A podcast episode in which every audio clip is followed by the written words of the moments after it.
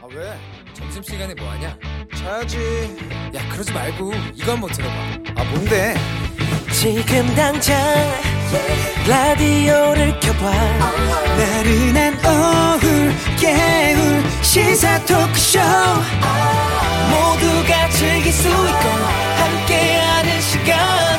유쾌하고도 신나는 시사 토크쇼. 오태훈의 시사본부 정보센터 뉴스입니다. 조희연 서울시 교육감은 학교 내 코로나 확산을 막고자 다음 달부터 희망 학생과 교직원을 대상으로 선제 유전자 증폭 검사를 시행한다고 밝혔습니다. 또한 자가 검사 키트도 학교에 도입하기로 결정했습니다. 참여연대와 중소상인 단체들은 신종 코로나 바이러스 감염증 사태의 장기화로 인한 자영업 피해 경감을 위해 임대료 분담법 등을 도입해야 한다고 오늘 정부 국회에 촉구했습니다. 김미희, 김재현, 이석기 등 옛 통합진보당 국회의원들이 헌법재판소의 정당 해산 결정에도 국회의원직은 유지된다며 소송을 냈지만 결국 대법원에서 패소가 확정됐습니다. 가습기 살균제 유해성과 관련 옥시에 유리한 보고서를 써준 혐의로 기소된 서울대 교수가 보고서 조작 혐의에 대해 대법원에서 무죄를 확정받았습니다. 다만 연구 물품 대금 사기는 유죄로 인정됐습니다. 금융위원회는 5월 3일부터 코스피 200과 코스닥 150 주가지수 구성 종목에 대해 공매도가 부분적으로 재개되고 개인 공매도 투자를 위해 주식 대여 서비스도 제공된다고 오늘 안내했습니다. 바이든 미국 대통령이 현지 시간 28일 첫 상하원 연설에서 1조 9천억 달러 규모의 코로나19 관련 경기 부양책과 2억 회 이상의 백신 접종 등을 강조하며 관련 예산 처리를 의회에 촉구했습니다. 지금까지 정보센터 뉴스 정한나였습니다.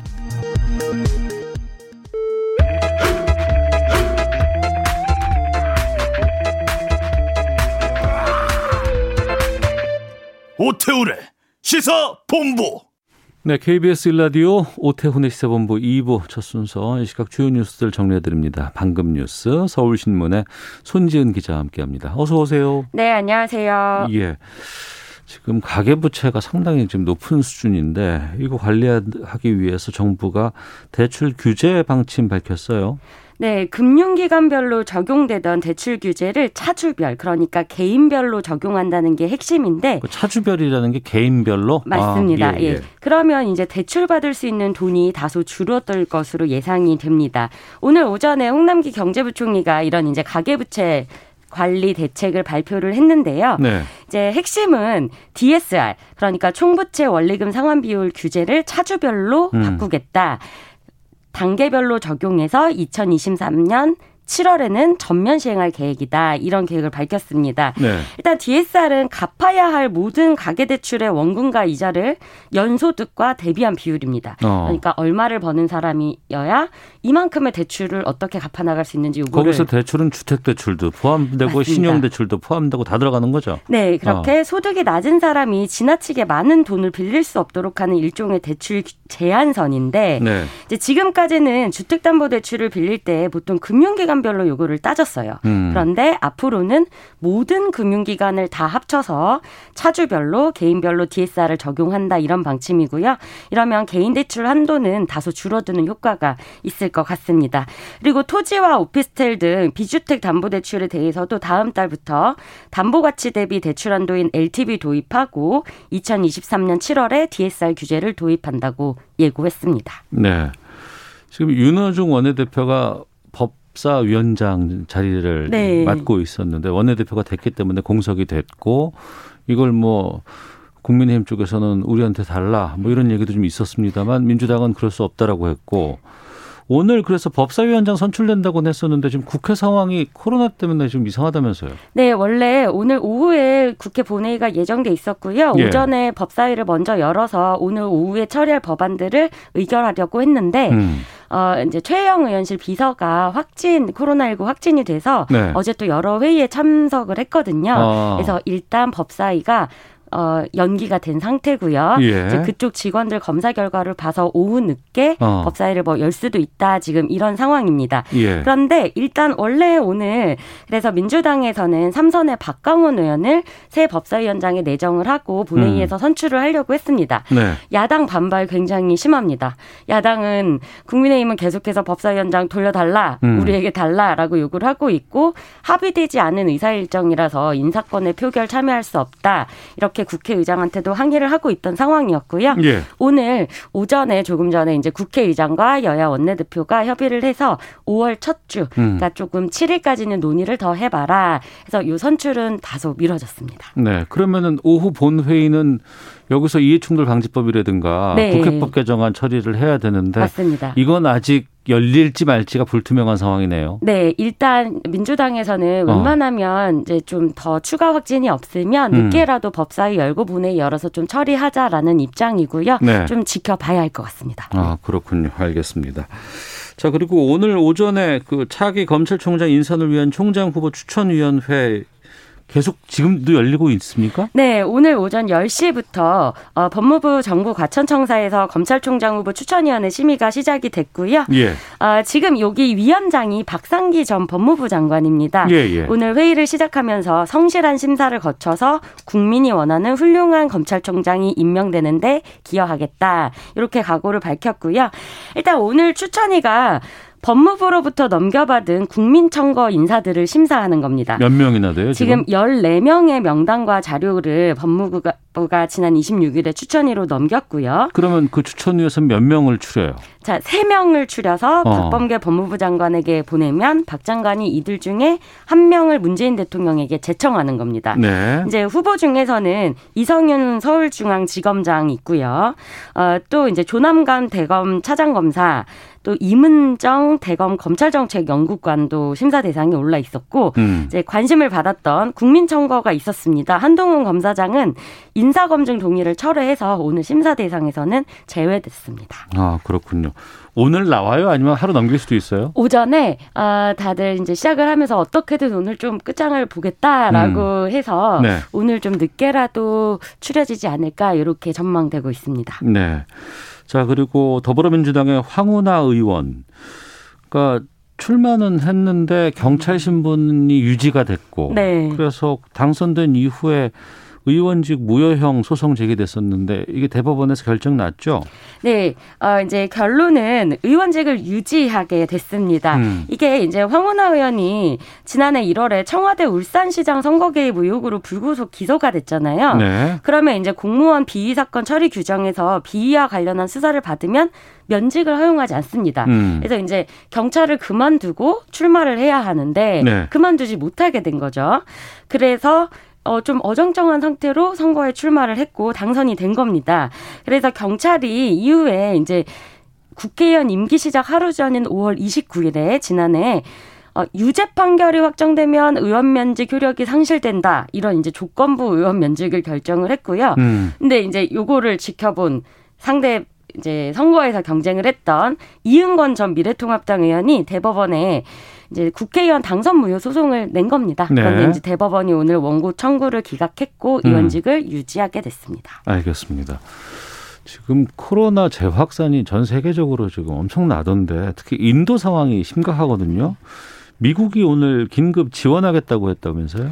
네, 1억 달러, 하나로 1,110억 원에 달하는 긴급 물품을 지원하기로 했고요. 그리고 우선 미국이 주문한 아스트라제네카 백신 2천만 회분을 인도에 공급하기로 했습니다. 그리고 지금 인도에서 병원을 가도 산소 가 부족하고 여러 가지 물품들이 부족한데 네. 이 산소 공급 관련 장비와 환자 의료진을 위한 마스크 등 이제 여러 가지 물품 지원하기로 했고요. 이제 앞서 백악관은 미국이 6천만 회분의 아스트라제네카 백신을 이용 가능할 때 다른 나라에 내놓겠다 이렇게 밝힌 바 있습니다. 음. 이제 미국에서 아스트라제네카에는 이제 아직 사용 승인이 나지 않았습니다. 아, 그랬군요. 네. 지금 하루에 35만 명의 네. 확진이 나온다고 하는데 인도 상황 너무 좀 심각합니다. 저희가 내일 좀 어, 현장 연결이 될 수 있을지 좀 잘 검토해 봐가지고 연결될 수 있으면 좀 현장 상황 좀 살펴보는 시간 준비해 보도록 하겠습니다. 자, 방금 뉴스 지금까지 서울신문의 손지은 기자와 함께했습니다. 고맙습니다. 감사합니다.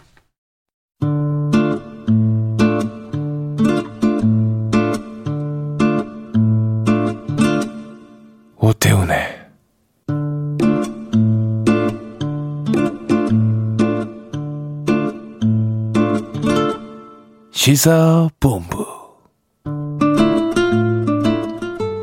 네, 1시 10분 지나고 있습니다. 시사본부는 청취 자 여러분들의 참여 기다리고 있습니다. 샵 9730으로 의견 보내주시면 되고요. 짧은 문자는 50원, 긴 문자는 100원, 어플리케이션 콩은 무료로 이용하실 수 있습니다. 팟캐스트와 콩, KBS 홈페이지를 통해서 시사본부 다시 들으실 수 있고 유튜브를 통해서도 생중계되고 있습니다. 유튜브 검색창에 일라디오 아니면 시사본부 이렇게 검색해 보시면 영상으로도 만나실 수 있습니다. 목요일입니다. 촌철 살인의 명쾌한 한마디부터 속 터지는 막말까지 한 주간의 말말말로 정치권 이슈를 정리하는 각설하고 시간입니다.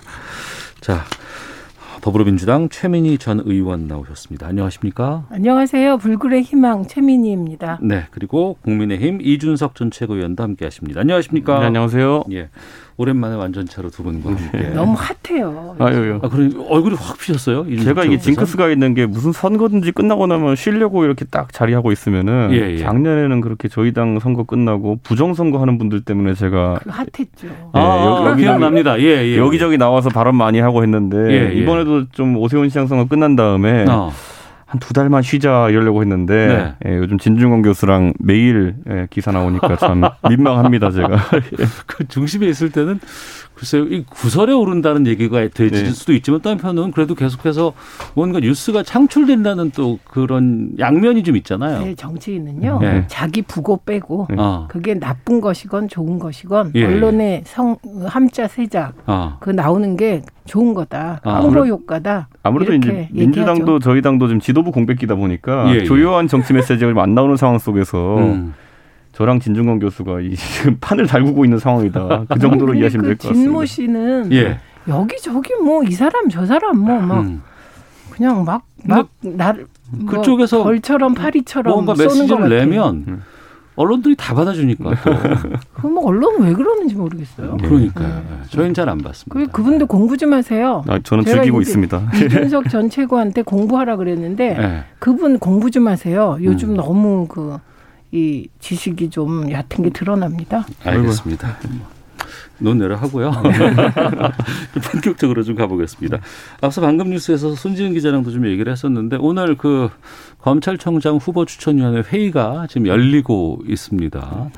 윤석열 전 총장 후임을 이제 추천하는 자리인데 이거 근데 궁금한 게 검찰총장이 공석이면 빨리 임명해야 되는 건 아닌가 싶은데 왜 이렇게 좀 길지 않나 싶어요. 그게 길다고 느껴지는 게 네. 박범계 전 아, 박범계 장관의 발언 때문이에요. 음. 정광 석화처럼 처리하겠다라는 말 때문에 그렇게 느껴지는 겁니다. 어. 그래서 실제로 보면 그 최동욱 전 총장 네네. 나가고 나서 그 어. 뒤에 검 이 추천위원회가 24일 만에 구성돼요. 예. 그리고 김수남 음, 총장 관련해서는 음. 50일 만에 구성돼요. 아. 그러니까 되게 한 달에서 두 달 사이에 구성됐기 때문에 이번에 네. 늦은 게 아니에요. 음. 3월 7일에 사퇴했으니까 네.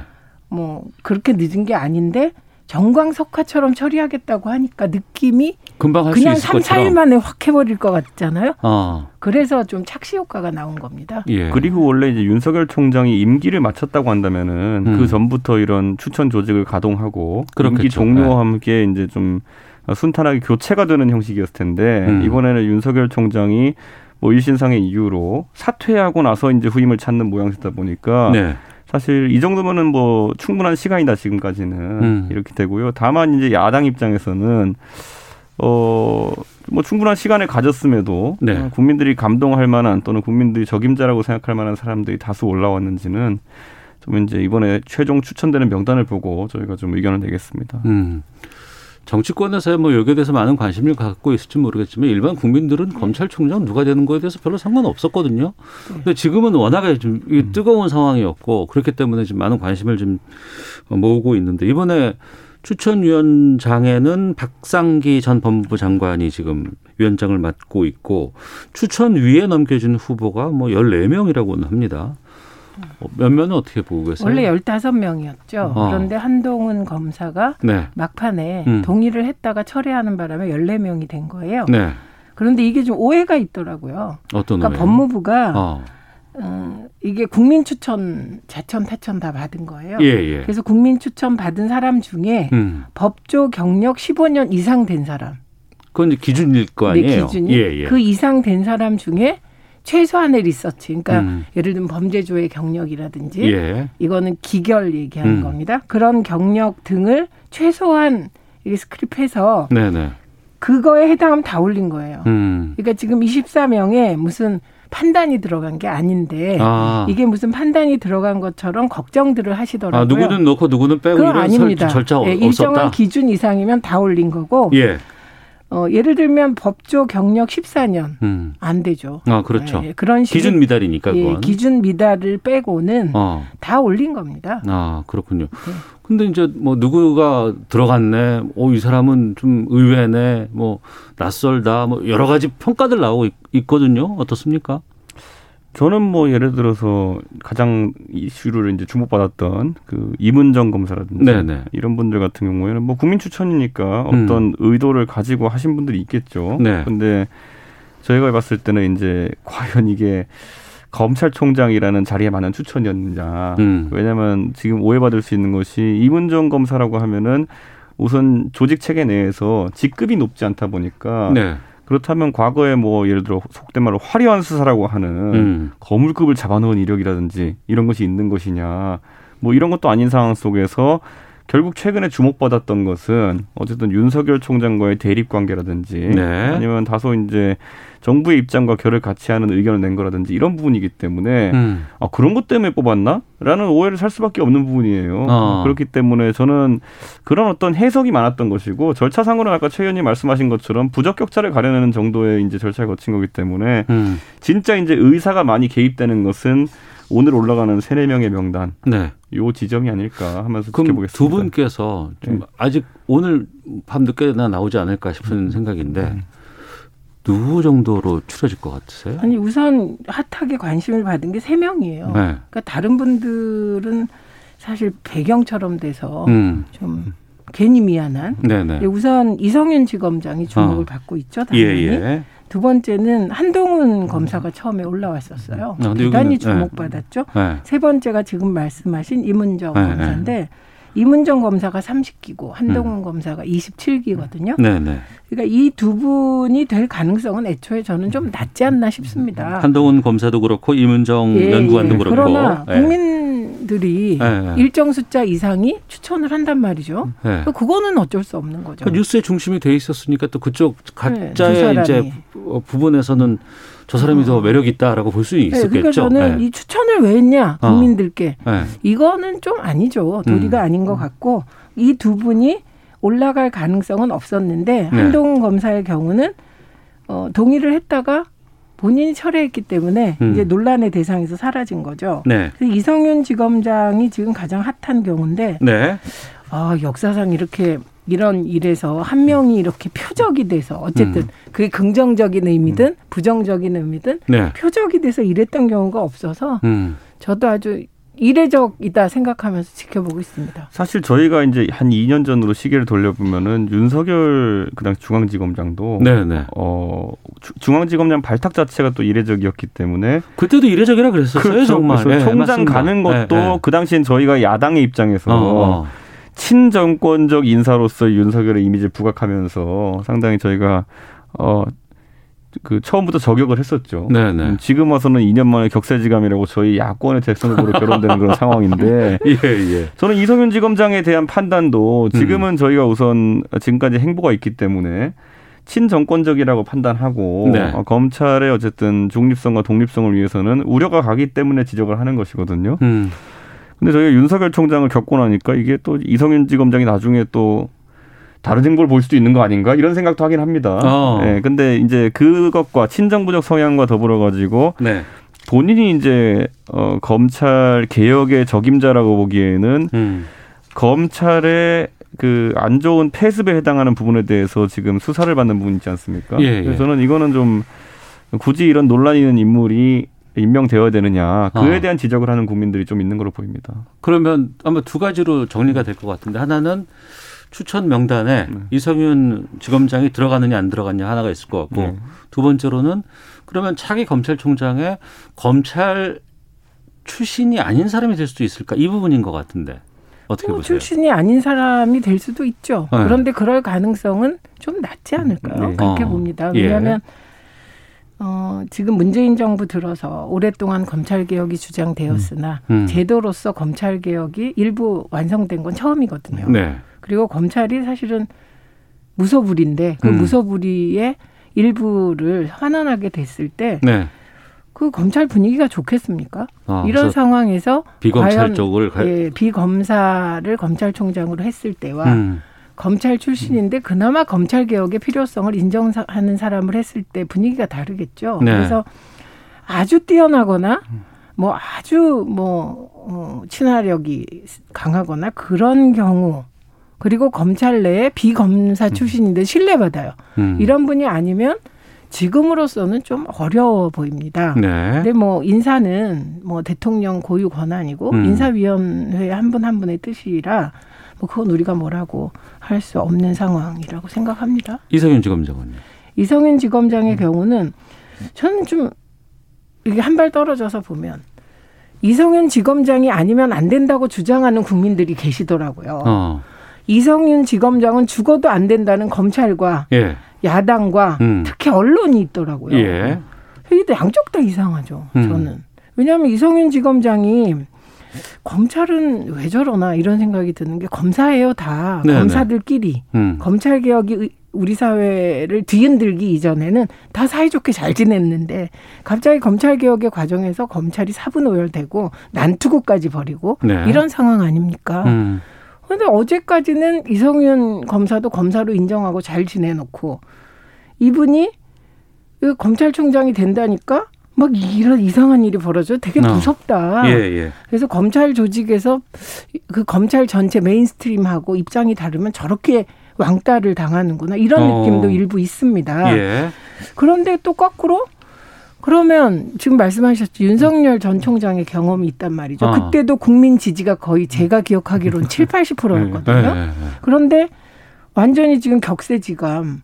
갑자기 이분이 대권 후보로 야권 후보로 거론된단 말입니다. 그러니까 그러게요. 예. 검찰은 지금 정치적 중립성도 못 지키고 자기들끼리 싸우고 이렇게 된 건데 음. 유독 이성윤 지검장을 또 타깃으로 하는 이것도 이해가 안 가고 네. 꼭 일부 국민들이 이성윤 지검장이어야만 윤석열 전 총장의 장모 문제나 처 문제나 이런 걸 제대로 수사할 수 있다라는 글들이 막 있어요. 어. 그러면 나머지 올라오신 분들은 법과 원칙에 따라 그 검찰은 어. 그 수사하는 게 아니었단 말인가? 알겠습니다. 저는 아주 근본적인 문제 제기를 하고 싶었습니다. 예. 알겠습니다. 이준석 최고. 근데 이 야당의 아이러니가 뭐냐면요. 예. 그 이석윤 지검장이 친정부적 성향을 보인 것은 좀 맞다는 생각을 저도 하는데 네. 다만 오히려 이세용 지검장이 그래서 검찰총장이 되면은 음. 국민들이 그걸 항상 감시하고 있을 겁니다. 어. 조금만 이석윤 지검장이 그런 쪽으로 행보를 네네. 보여도 어. 바로 언론과 국민의 비판 여론이 있을 거거든요. 다만 지금 언급되신 분들 14분 중에서 뭐 이문정 검사 같은 경우를 제외하고 대외적으로 잘 알려 있지 않은 분들 같은 경우에는 음. 오히려 숨어 있는 신정부적인 성향을 보이는 인사일 수도 있습니다. 아, 견제되지 않았으니까. 그렇죠. 어. 왜냐하면 그런데 이런 분들 같은 경우 오히려 네. 어이 중임을 맡아가지고 음. 보이지 않게 그런 행동을 하면 그게 더 무서운 거거든요. 네. 저희도 지금 이제 내부적으로 고민이 많고 아까 비검찰 인사의 발탁 가능성에 대해 가지고는 사실 어 검찰은 지금 검찰총장은 검찰 출신이 해야 되는 게 당연하다 음. 이런 인식이 있었고 검찰이야 그러겠죠. 예. 그래서 거기에서 약간 이번에 김진욱 공수처장이 이제 들어오면서 네. 어, 약간 미니 검찰의 특수부대 검찰 같은 느낌이어야 되는데 거기에 장으로 이제 판사 출신을 앉혔다는 것 때문에 음. 호사가들의 얘기가 좀 나오는 것으로 보이는데 네, 네. 검찰 조직은 적어도 제가 봤을 땐 법무부 장관과는 다르게 음. 그래도 실무를 좀 많이 알고 있어야 된다. 네. 그래서 검찰에서 잔뼈가 굵은 사람들 위주로 어, 선임되는 게 맞지 않나. 음. 대형 조직이고 무엇보다도 어 검찰의 개혁이라고 하는 과제를 진짜 수행한다고 하면은 네. 검찰의 폐단이라는 것들을 잘 알고 있어요. 몸소 알고 있어야 되는 위치인데 음. 그현 정권의 논리에 따르면은 검찰 출신 인사 중에서 다소 친정부적인 인사. 하지만 이성윤 지검장만큼 여론이 파악하진 않고 있는 인사가 가장 유력하지 않나라는 네. 당연한 얘기를 제가 해보겠습니다. 음, 네. 알겠습니다. 뭐 밤을 새워서라도 결론을 낸다고는 하니까 그것도 밤까지 새겠어요. 뭐 금방 나올 수도 있을 것 같기도 하고 좀 기다려 보도록 하겠습니다. 오후에 어떤 분으로 세 분을 추천을 하게 되고 그 중에 세 분 추천된 세 명 가운데 한 명을 박범계 장관이 대통령에게 인사를 올리는 거죠. 네, 그렇게 어. 됩니다. 근데 저는 하여간 이상한 게 이성윤 지검장의 경우 김학이 불법 출금이라는 네. 갑자기 갑툭튀 수사와 어, 연루됐는데 그 수사가 이상한 게 윤대진 검사가요. 네.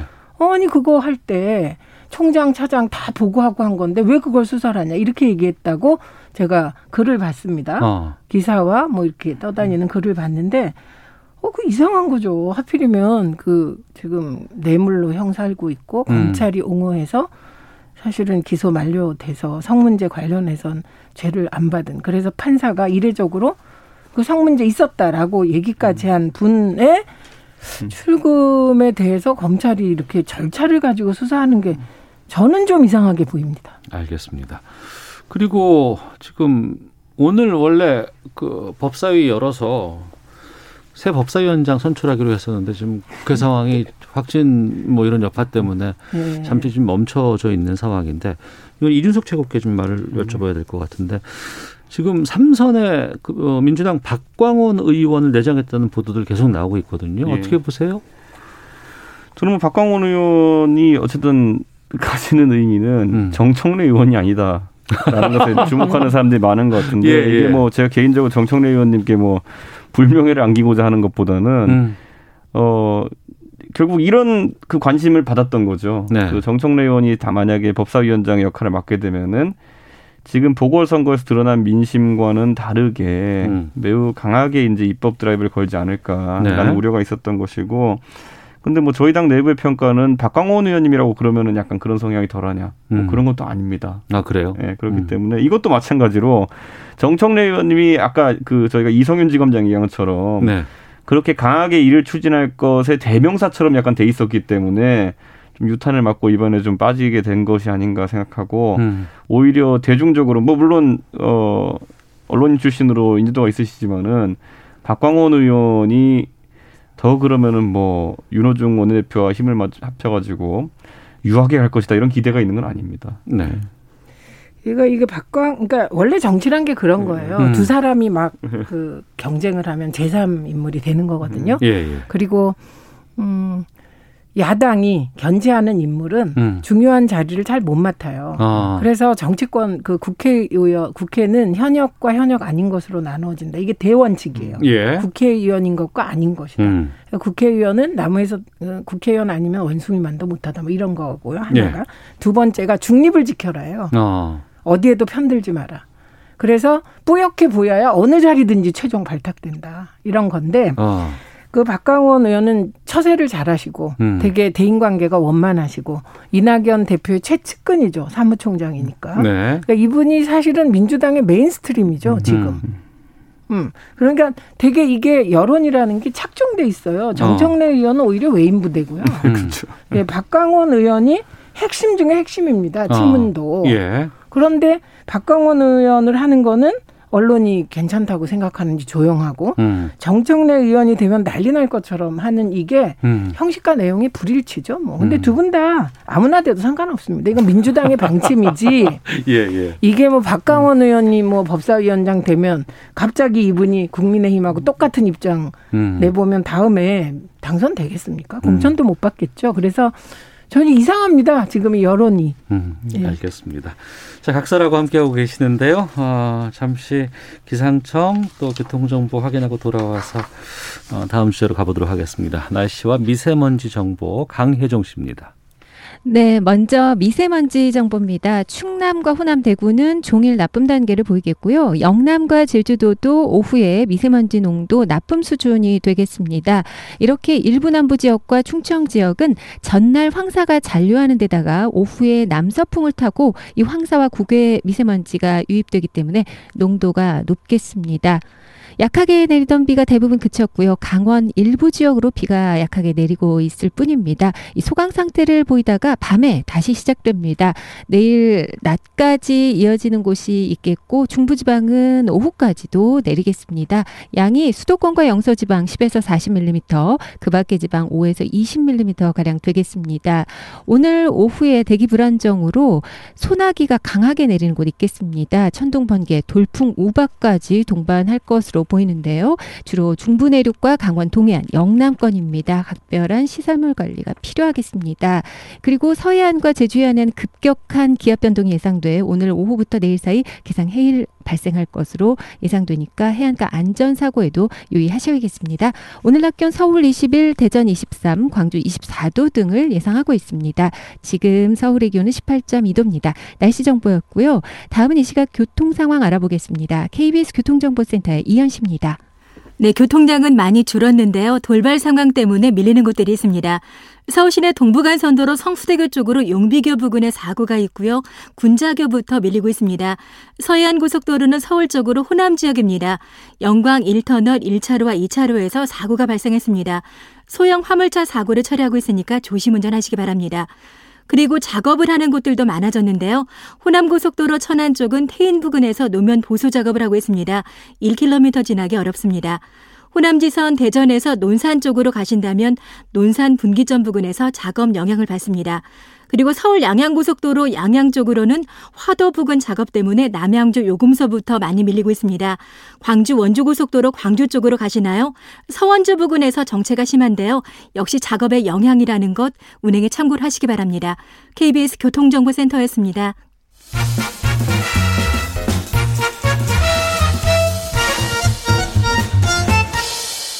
오태훈의 시사본부 네, 각설하고 최민희 더불어민주당 전 의원, 이준석 국민의힘 전 최고위원과 함께하고 있습니다.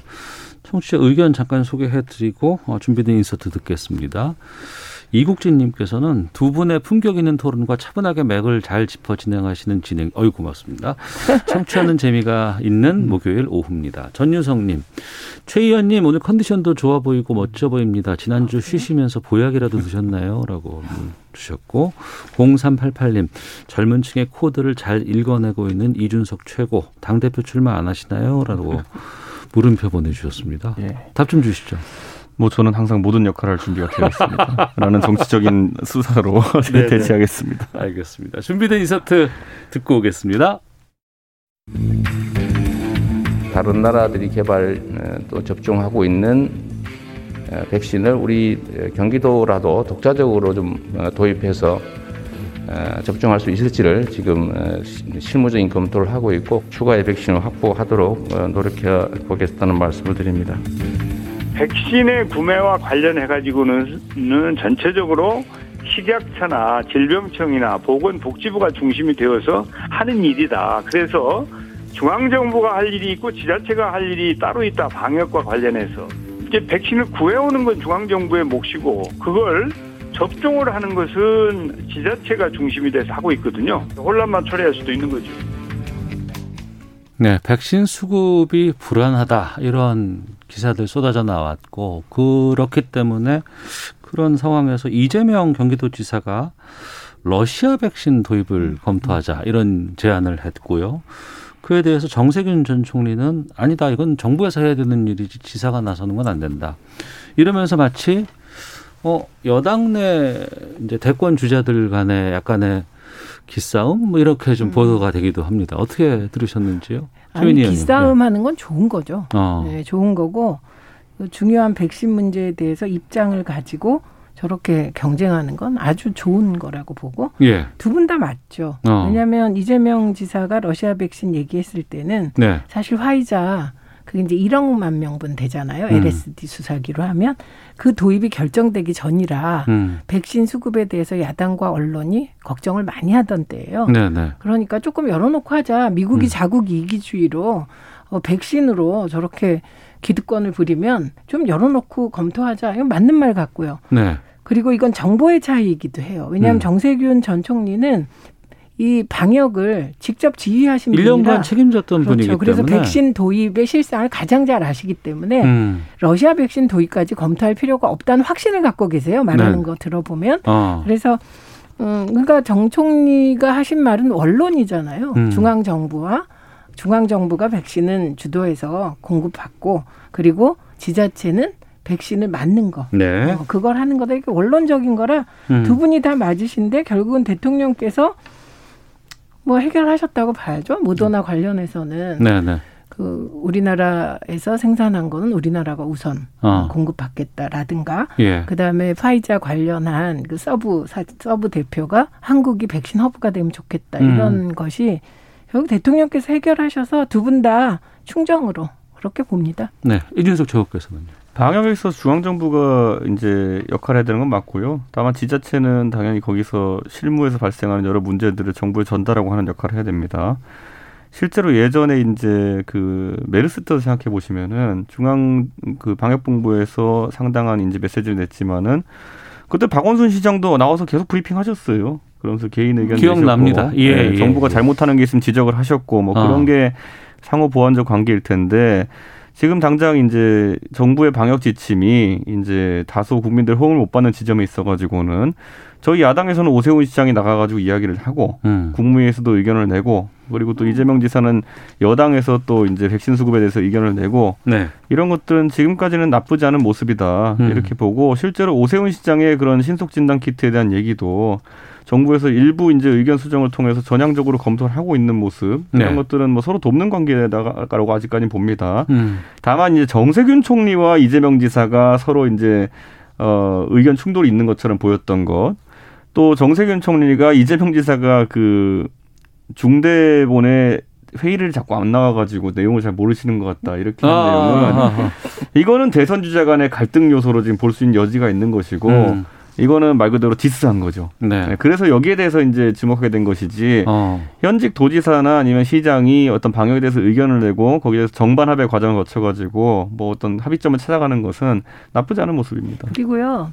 정세균 전 총리 입장에서 후발 주자인 거예요. 그렇죠. 사실 예. 민주당 내에서는 예. 이낙연 대표가 거의 40%까지 갔다가 예, 예. 지금 뭐 10%대로 추락했단 말이죠. 음. 그리고 그 사이에 이재명 지사 지지율이 대폭 올랐어요. 네. 그리고 정 총리는 총리 역할을 수행하느라고 후발 주자니까 음. 당연히 앞서가는 주자에 대해서 되는구나. 문제 제기를 하고 아. 거기에서 존재감을 드러내는 거니까 이거는 네. 그냥 게임의 법칙대로 가고 있는 겁니다. 음.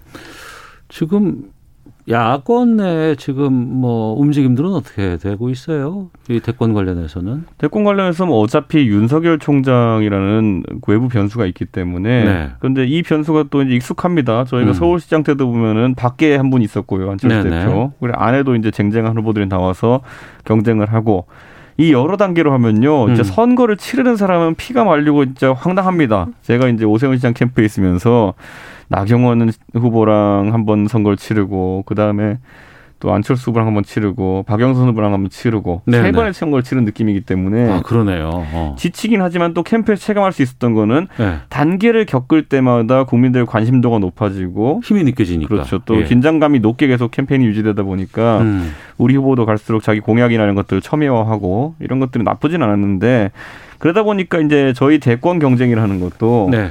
이제 저희 원내대표와 전당대회 끝나고 나면은 어 우선 저희 내부의 경쟁. 음. 어, 저는 물론 그 전까지 안철수 대표와의 합당이라든지 아니면 윤석열 총장과의 연대 논의가 구체화됐으면 좋겠습니다만은 그렇게 하지 않더라도 네. 저희가 기차는 출발시켜야 되거든요. 네, 아마 그 과정에서 국민들에게 좋은 경쟁을 보여드릴 수 있지 않을까 음. 기대를 합니다. 알겠습니다.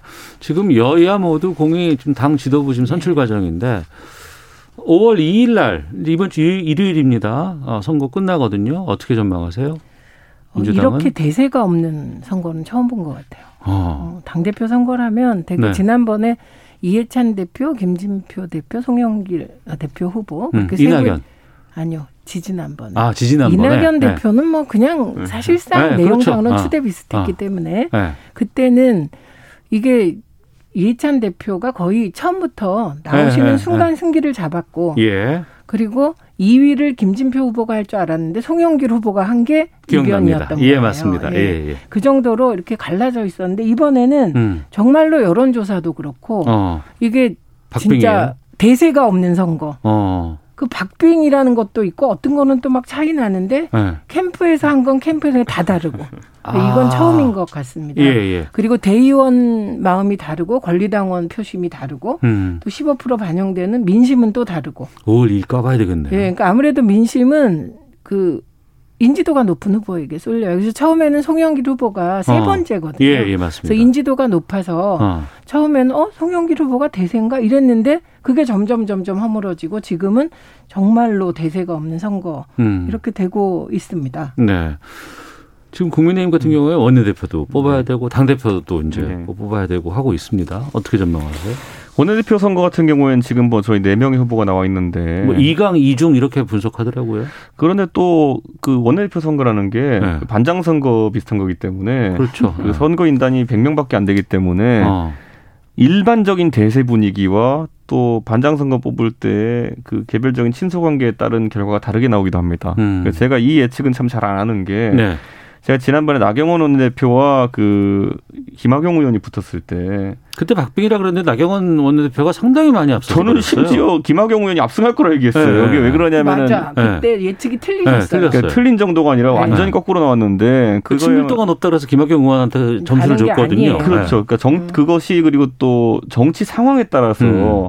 다르게 나오는 부분도 있거든요. 네. 이번에 윤호중 대표가 선임되면서 그럼 윤호중 대표와 맞설 수 있는 적임자는 누구냐 이것도 음. 이제 고려 사항에 들어가는 것이고 저는 그러다 보면 여러 변수가 있을 수 있다 이렇게 보고 다만 이제 많은 사람들이 주목하는 것은 어 이번에 서병수 의원의 어쨌든 그 탄핵에 대한 언급 네, 네.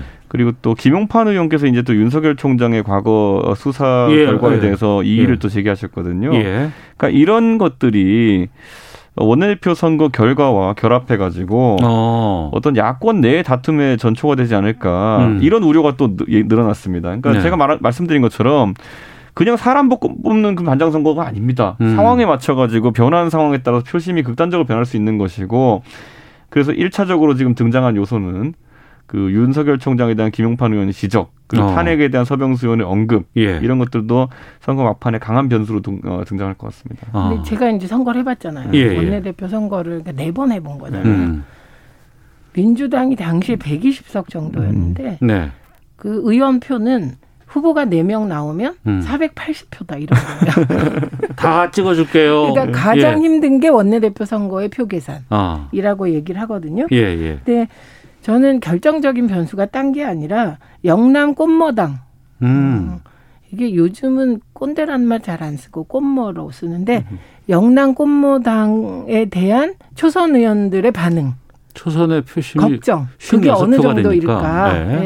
예, 그게 결정하지 않을까요? 이번에 어. 다 같은 말이에요. 어. 지금 말씀하신 뭐 서병수 의원의 탄핵 부정 발언이라든가 또 최근에 김무성 의원이 왜 그런 고백을 했는지 음. 실제로 계엄령을 네, 네. 그 지시했다 이렇게 얘기했어요. 주어가 어. 없긴 하지만 그러니까 추미애 전 장관이 봐라 수사 다시 해라 이렇게 나오고 있고 음. 또 김기현 의원도 고백을 하나 하셨어요. 음. 2012년 NL을 관련하여 우리가 공작한 거다라는 요지로 음. 이런 게 김기현 의원의 그 발언이 총선 그 초선들에게 어떤 영향을 줄까? 네. 사실은요 어떤 때는 한 표 차이로 갈리거든요. 어. 그래서 지금은 영남 꽃모당에 대한 우려를 초선 의원들이 얼마나 하고 있나가 결정적이지 않을까요? 어, 정리하면 지금 민주당의 당대표 선거도 그렇고 국민의힘의 원내대표 선거도 그렇고 오리무중이다. 네.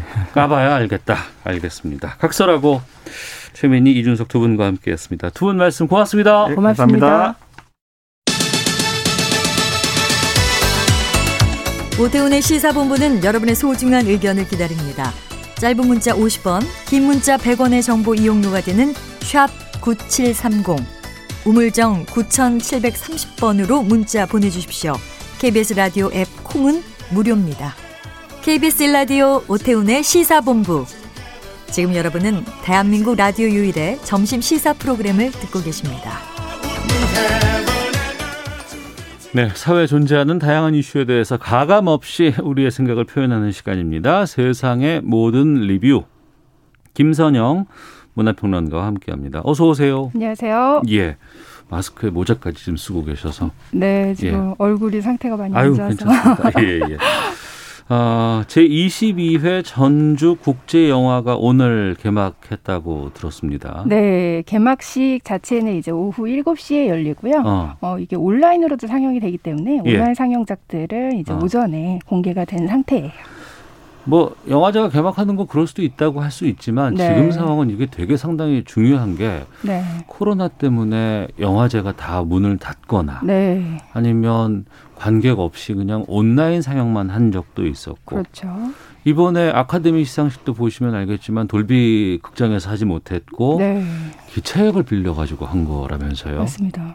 이런 그- 상황에서 전주국제영화제는 어떻게 했을까? 어, 그래도 전주국제영화제는 예. 상황이 좀 나은 게 음. 지난해 무관중 개최로 치러지기는 했지만 아, 지난해도 하긴 했었군요. 네. 예. 그래도 규모가 큰 국제영화제 중에서는 음. 그래도 개최가 됐었어요. 이게 뭐 또- 연기가 되거나 뭐 취소가 되거나 이러지 않고 어. 그래서 올해는 네. 아마 작년에 개최했던 노하우가 있기 때문에 예. 조금은 좀 안정된 개최를 선보일 수 있지 않을까 음. 조직위 측도 그렇게 이야기를 하고 있고요. 예. 실제로 상영작들도 작년에 비해서는 그래도 많이 늘어난 상태예요. 음. 이게 팬데믹이 언제까지 지속될지는 모르지만 네. 영화제가 나름대로 이 시대에 좀 적응을 하고 있구나 그런 음. 점들을 느낄 수 있습니다. 그럼 코로나 상황에 걸맞는 네. 영화제 개막은 어떻게 준비를 하고 있답니까? 어, 일단 전주영화제 같은 경우에는 작년에 이제 주로 온라인 위주로 했었잖아요. 네. 올해 같은 경우에는 이제 전주 영화의 거리 음. 그 오프라인 극장을 이용해서 상영작들을 180여 편 정도 상영을 실제로 할 작정이고요. 지금 그럼 할 하고 예정이고요. 있겠네요. 네, 그렇습니다. 어, 어. 오늘 이제 개막식이 끝나면 예. 내일부터 이제 상영이 되겠죠. 음. 그래서 물론 이제 좌석 수는 지금 33%밖에 사용을 하지 못하기 때문에 네.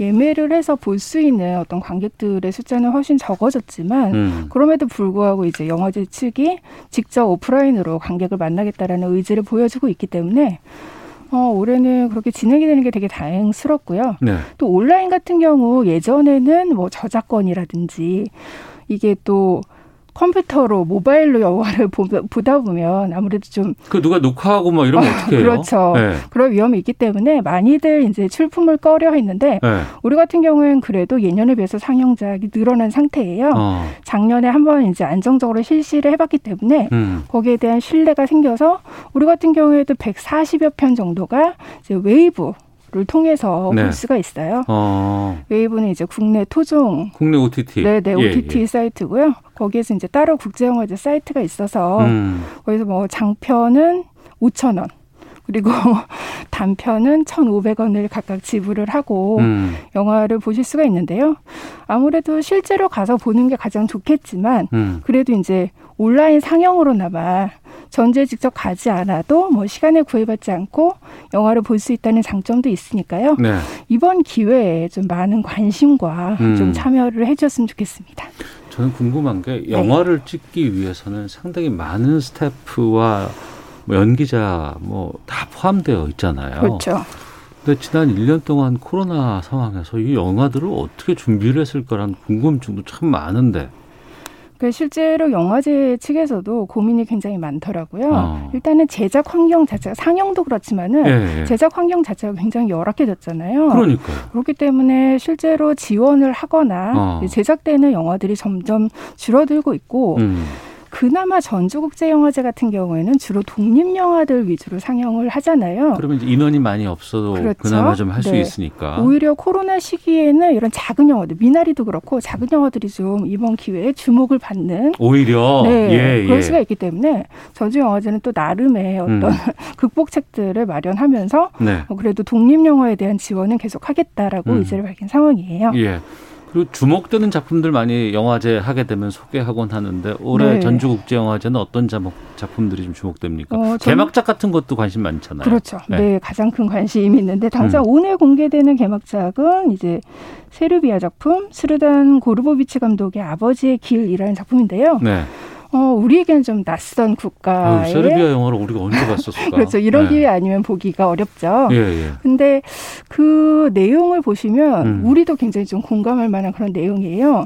굉장히 빈민층 가정에서 두 아이를 키우기가 너무 어려운 상황에서 음. 엄마가 좀 극단적인 선택을 시도를 하게 돼요. 네. 그래서 국가가 더 음. 이상 이 가정은 아이들을 키울 수 없는 조건이다라고 해서 정부가 강제로 어. 아이들을 이제 공공시설로 이동을 하게 되는데 네.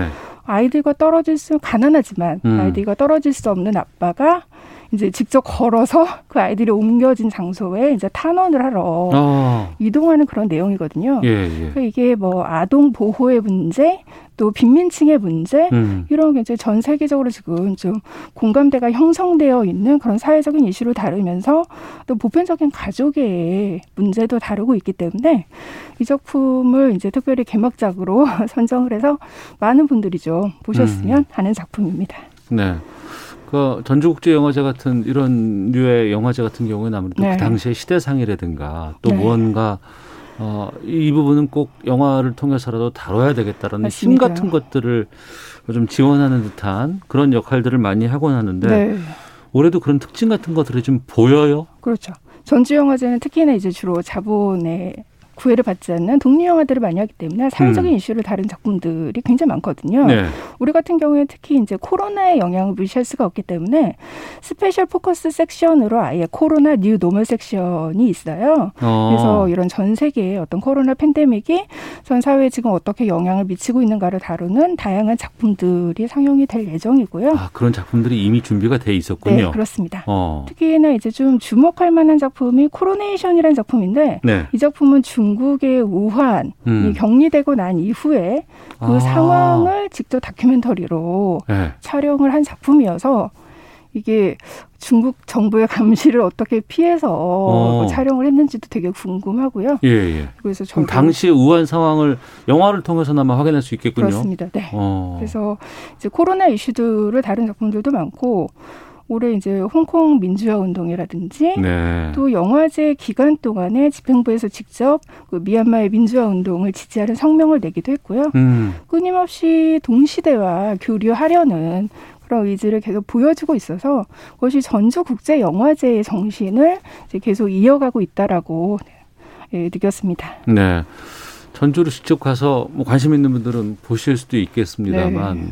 아무래도 지금 상황에서는 앞서 뭐 토종 OTT라고 하는 웨이브를 통해서도 네. 프로그램 볼 수 있다고 하는데 네. 온라인 개막작 중에서 좀 추천하실 만한 게 있을까요? 어, 일단 개막식 개막장 같은 경우 아까 말씀드린 그 아버지의 길도 온라인으로 음. 보실 수가 있고요. 예.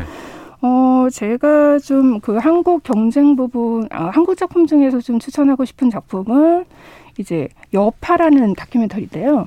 이것은 과거 그 EBS PD였던 김진혁 PD가 10년 전에 반민특위를 소재로 다큐멘터리를 제작을 하려고 한 적이 있었어요. 예, 예. 근데 이게 좀 어떤 외압으로 인해서 어. 제작이 이제 중단이 되고 예. 어, 이 PD도 이제 그 회사를 좀 떠나게 되는 예, 예. 그런 상황이 좀 크게 화제가 된 적이 있었는데 어. 지금 10년이 지나서 실제로 그 반민특위 후손들의 삶을 네. 다큐멘터리에 담는데 성공을 해서요. 어. 올해 전주영화제를 통해서 지금 선보일 예정이거든요. 예. 그래서 이 작품도 한번 주목해 보시면 좋지 않을까 생각을 해요. 네. EBS 김진혁 PD 같은 경우에는 예전에 그 언론 투쟁 같은 거 관련해서 YTN 관련한 영화도 제작한 적이 그렇죠. 있었는데 네. 아 여기에 또 출품을 했군요. 네, 장장 10년에 걸 10년여에 걸쳐서 음. 그동안 우리 사회도 좀 10년 동안 많이. 변화가 있었잖아요. 음. 그런 시대상도 좀 우리가 그 다큐를 통해서 느낄 수 있지 않을까 합니다. 네. 뭐 긍정적인 면들 많이 저희가 좀 소개를 해드렸습니다만 네. 그럼에도 불구하고 좀 여러 가지 문제점 같은 것들이 좀 드러나기도 했다면서요. 그렇죠. 이제 아무래도 이제 뭐 상영 규모가 축소가 음. 되면 뭐 질적 하락이라든지 이런 부분들이 좀 가장 네. 우려를 하고 있는데요. 어. 그래도 이제 작년에는 급하게 이게 무관중으로 개최가 된 거기 때문에 예. 좀 여러 애로 사항이 많았지만 음. 올해는 이런 출품작들이 예년에 비해서 늘어나면서 네. 그런 부분들은 많이 해결이 됐고요. 음. 어, 이게 사실은 전주는 지금 거리두기 단계가 이제 좀 서울보다 수도권보다는 약한 상황이기 때문에 네. 지역 주민들이 좀 참석할 수 있는 쪽으로 음. 여러 방안들을 시도를 하고 있다고 해요. 예. 그래서 수도권에 있는 분들은 좀 온라인으로 많이 보시고 음. 지역 주민들이 좀 극장을 많이 찾으셨으면 좋겠어요. 예. 그러니까 포스트 코로나 시대의 영화의 방향성을 결정짓는 중요한 변곡점에서 이 전주 국제 영화제가 이제 열리게 되는 거 아니겠습니까? 네. 이 영화제가 어떻게 앞으로 나가는 게 바람직해 보일까요? 그 이게 지역 축제이기 때문에 꼭 지역 그 주민들과 교류를 해야 되는 음. 그러니까 꼭 영화제만 사용을 그러니까 상영을 하는 것이 아니라 다양한 이벤트들도 네. 같이 개최를 하면서 그 음. 지역의 어떤 문화 활성화 이런 사회 커뮤니티도 좀 활성화시켜야 되는 예. 그런 문제도 계속 가지고 있고요. 예. 또 이게 국제 영화제니까 음. 이런 코로나로 인한 격리의 시대에 어떤 전 지구적인 이슈를 계속해서 이야기를 해야 되기 때문에 네. 좀 공동체의 과제로 음. 우리가 같이 생각을 해볼 만한 그런 이슈들을 좀 계속해서 같이 좀 뽑아내고 네. 예, 홍보를 해야 되는 그런 과제도 가지고 있습니다. 어, 전주 영화제 말고도 우리 뭐 부산국제 영화제도 있고 네. 다른 해외 유수의 영화제도 많이 있는데 네. 이런 부분들은 어떻게 할까 좀 궁금한데 올해 계획들은 뭐 잘 되고 있을까요? 어떨까요? 어, 아직까지는 음. 뭐 예정대로 네. 진행을 할 것이다라고 얘기를 하고 있는데요. 음. 지금 뭐, 어, 그, 다가와 봐야 알 것 같습니다. 네. 알겠습니다. 자 오늘 전주국제영화제 개막날 네. 좀그 분위기 살펴봤습니다. 김선영 문화평론가와 함께 했습니다. 고맙습니다. 감사합니다. 예. 앞서 각서라고 해서 저희가 검찰청장 후보군 오늘 공개될 것이다 이렇게 말씀을 드렸는데요.